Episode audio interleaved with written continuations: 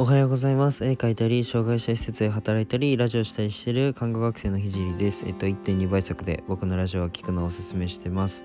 えっと、ラジオは平日7時からスタンド FM でやってて、土日はお昼に放送します。で、不定期でスタンド FM でライブ配信もしています。で、今は看護専門学校3年生で国家試験が迫っているので、国試の勉強を毎日やってます。でそれと並行して毎日絵を描いてます。でラジオで話す内容としては障害者施設を立ち上げるまでの過程と何者でもない僕の作品で世界を変えるまでの全てを発信します。で障害を持つ方が自信を持てる世界にすることがゴールで具体的にゴールに行くまでの過程を毎日共有します。あとは医療の最前線での学びだったり他の職業に転用できる考えだったりうん、絵を描き始めて3ヶ月で全国選抜作家展に選抜された僕が日々発信をしていく中で共有したいなと思ったことを話します。まあ夢を叶えるまでの日記みたいなものです。でコラボの依頼は、まあ、Twitter とインスタにて連絡をお願いします。で面白いと思ったらフォローお願いします。えっと、じゃあ今日のテーマに入っていくんですけど今日のテーマは、まあ、1年間、まあ、最後の年なんであ年じゃない最後の日なんで今年最後の日なんで、うん、一日を振り返っていきたいと思います。で、今日はパート1年間、今年1年を振り返っていくので、まあ、少し時間がかかるかもしれないんですけど、普段は5分ぐらいなんで、多分10分ぐらいになると思うんですけど、あの、お付き合いください。で、えっと、今年を振り返ると、まあ僕は主に3つのことをやってて、やってきたので、まあ、その3つの視点から、えっと、話していきたいと思います。すいません。うんと、でその3つは、まあ、看護医療のことと、うんまあ、あとは絵アートのこと。で3つ目が、うんと、ラジオですね。発信活動のことです。でまず、うん、看護のこと医療のことから話すと僕は看護専門学生最後の年となってうん、領域実習という、まあ、全ての年齢、まあ、全ての領域例えばそうだ消化器胃胃見たり心臓見たりみたいな脳見たりみたいな感じで全ての領域を見る実習を、えー、まあ、研修ですねを1年間やってきました。で実習は本当に地獄で朝の6時に起きて家を出てだいたい夕方の6時に帰ってきてそこから寝れないレポート地獄が始まって、えー、6時から書き物をえー、始めて終わるのはだいたい2時とか。うんその辺でしたね。早い時はめっちゃ早い時も夜の10時とかに終わるんですけど大体の実習がまあ夜夜中の2時とか遅い時は寝れない。遅い時はもう寝れないですね。でもうーんまあ本当に遅い時は寝れなくてちょっと遅い時はまあ4時ぐらいになったり朝ですね。朝終わったりだから2時間だけ寝ていくとか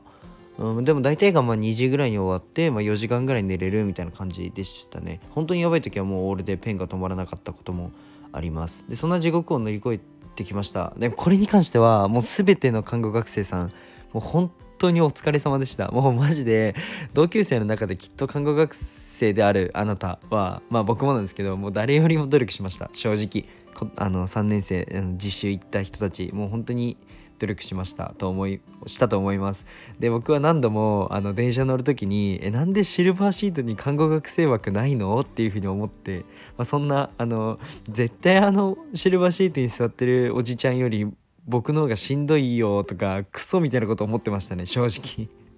そんなこと思いながら電車に乗ってたのが懐かしいです。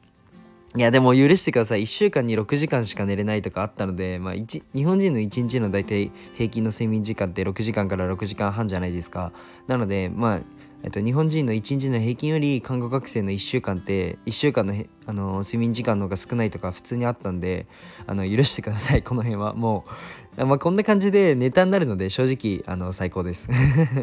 ででも、うんと、なんだろうな。看護のカリキュラムっていうのは国はちゃんと見直すべきだなと思います。あのこんな僕が言うのはあれなんですけどまあ僕は全然ド M であの辛そうにしてる自分がめっちゃ好きなのであのなんだろう食いしばって低空飛行してもうギリギリだよ俺マジギリギリじゃんっていう自分がもう大好きだからなんだろう大丈夫なんですけどまあみんながそういうわけじゃないし特にまあ看護って女性が多いイメージですよね。まあイメージ通り女性多いんですけどほとんど9割ぐらい女性なんですけど、えっと、女性の場合は、まあ、睡眠不足によってホルモンバランスとか崩れちゃって、うん、平気で3ヶ月生理来ないとか言ってたしうん、2週逆に2週間に1回生理来てめっちゃ辛いとかいうのが全然普通にあるのであの本当に健康が保てない状態です看護学生は。なのであの本当に精神に関わることなのであの看護協会の人がもし聞いてたらあの本当にあの検討してください。あのお願いします。結構あれですよね。なんか北海道の方でニュースになったりしてましたよね。なんかそんな感じであの少しずつカリキュラムが変わっていけばいいんじゃないかなと思います。なんか辛いのは僕たちの代までで 全然構わないんであの来年から見直してください。はい。そんな感じでまあ看護はこんな感じであ寝れないなって感じの1年間でした。あとはまあ国家試験があるので引き続き勉強をしていきたいと思います。で次に絵なんですけどうんアートについてなんですけどそうだな看護実習でだいたい夜中の2時ぐらいまでレポートが終わってうんまあ2時僕のルールで2時までにレポートが終わった時はそこから2時間絵を描くってことを、えっと、決めてました。寝不足それかそれが原因かもしれないんですけどまあいいや、えっと、1日の1日最低1時間は絵を描くことを決めて2時までに終わったら2時間以上はえ2時間絵描くっていうのを決めてでその絵を、まあ、何でもいいのでとにかく発信することっていうのをやりました。発信先はちょっと様々だったんですけど、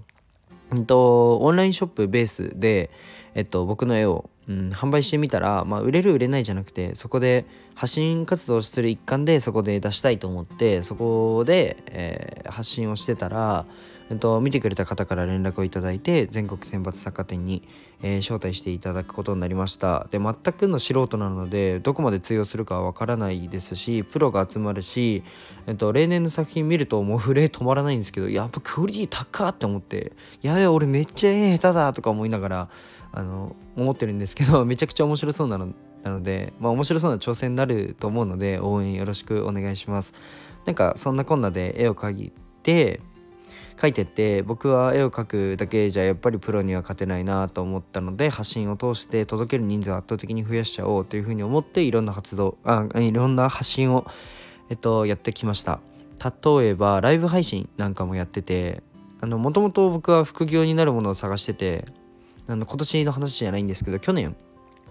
看護の専門学校2年生の時なんかは、うんと、ライブ配信をうん半年ぐらいですかね続けました。まあ1日2時間ぐらいの配信しかできなくてまあその時もテストなりなんなりあったので1日2時間って決めてそこをやるようにしてました。でもやっぱり1日2時間ぐらいしか時間が取れなくて、まあ、月10万円くらい 10万くらい稼ぐのが限界だったんですけど2時間だと。まあでもなんとか僕なりに頑張ったんじゃないかなと思ってその時にあのー、得た知見もたくさんあってでその時の知見を生かしてあの絵とライブ配信の掛け算も試みたんですけどでもやっぱりちょっとライブ配信っていうのは時間がかかるものなので、まあ、とにかく時間があのー、ない看護学生には合わないということでちょっとやめちゃったんですけど、まあ、また何かの機会があればまあもちろんでも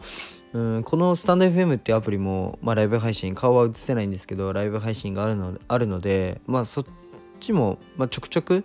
まあうんたまにやるくらいでまあ、ライブ配信はそんな感じでやろうかなというふうに思ってます。で、うんと、あと、あと思ったのが、まあそんなこんなで時間がない自分に合う発信活動っていうのを考えた時にもっと情報をギュッとしたものを短時間で出せるものがいいというふうに考えてたどり着いたのが、まあ、このラジオです。でラジオは、えー、1日5分ぐらいを目安に話してるんですけどうんまあ今日はすいません長くなっちゃってるんですけどまあ5分くらいで話すことを決めて話してますけど、うん、と自分で言うのはあれですけどめちゃくちゃ喋るのが上手くなりました。もうあれなんですけどとか言って俺下手なのかな。やっぱこのこれ言わない方がいいかな。とか思うんですけどまあでもなんとなくあ以前の僕よりは上手くなりました。えっとまとめる力もつきました。でやっぱり何かを継続してやるとついてくる力っていうか知見というかあの経験は絶対にあるので全部経験になるということが分かったので、まあ、そして発信活動は自分のチャンスの幅を確実に広げてくれます、まあ、なので僕がおじいちゃんになってもこのラジオをやっていくと思うので是非僕の成長を見てくれたらいいなと思います。なんかうまくまとまったのでこの辺にしたいと思うんですけどまあ僕の1年はすいません。僕の1年はまあこんな感じで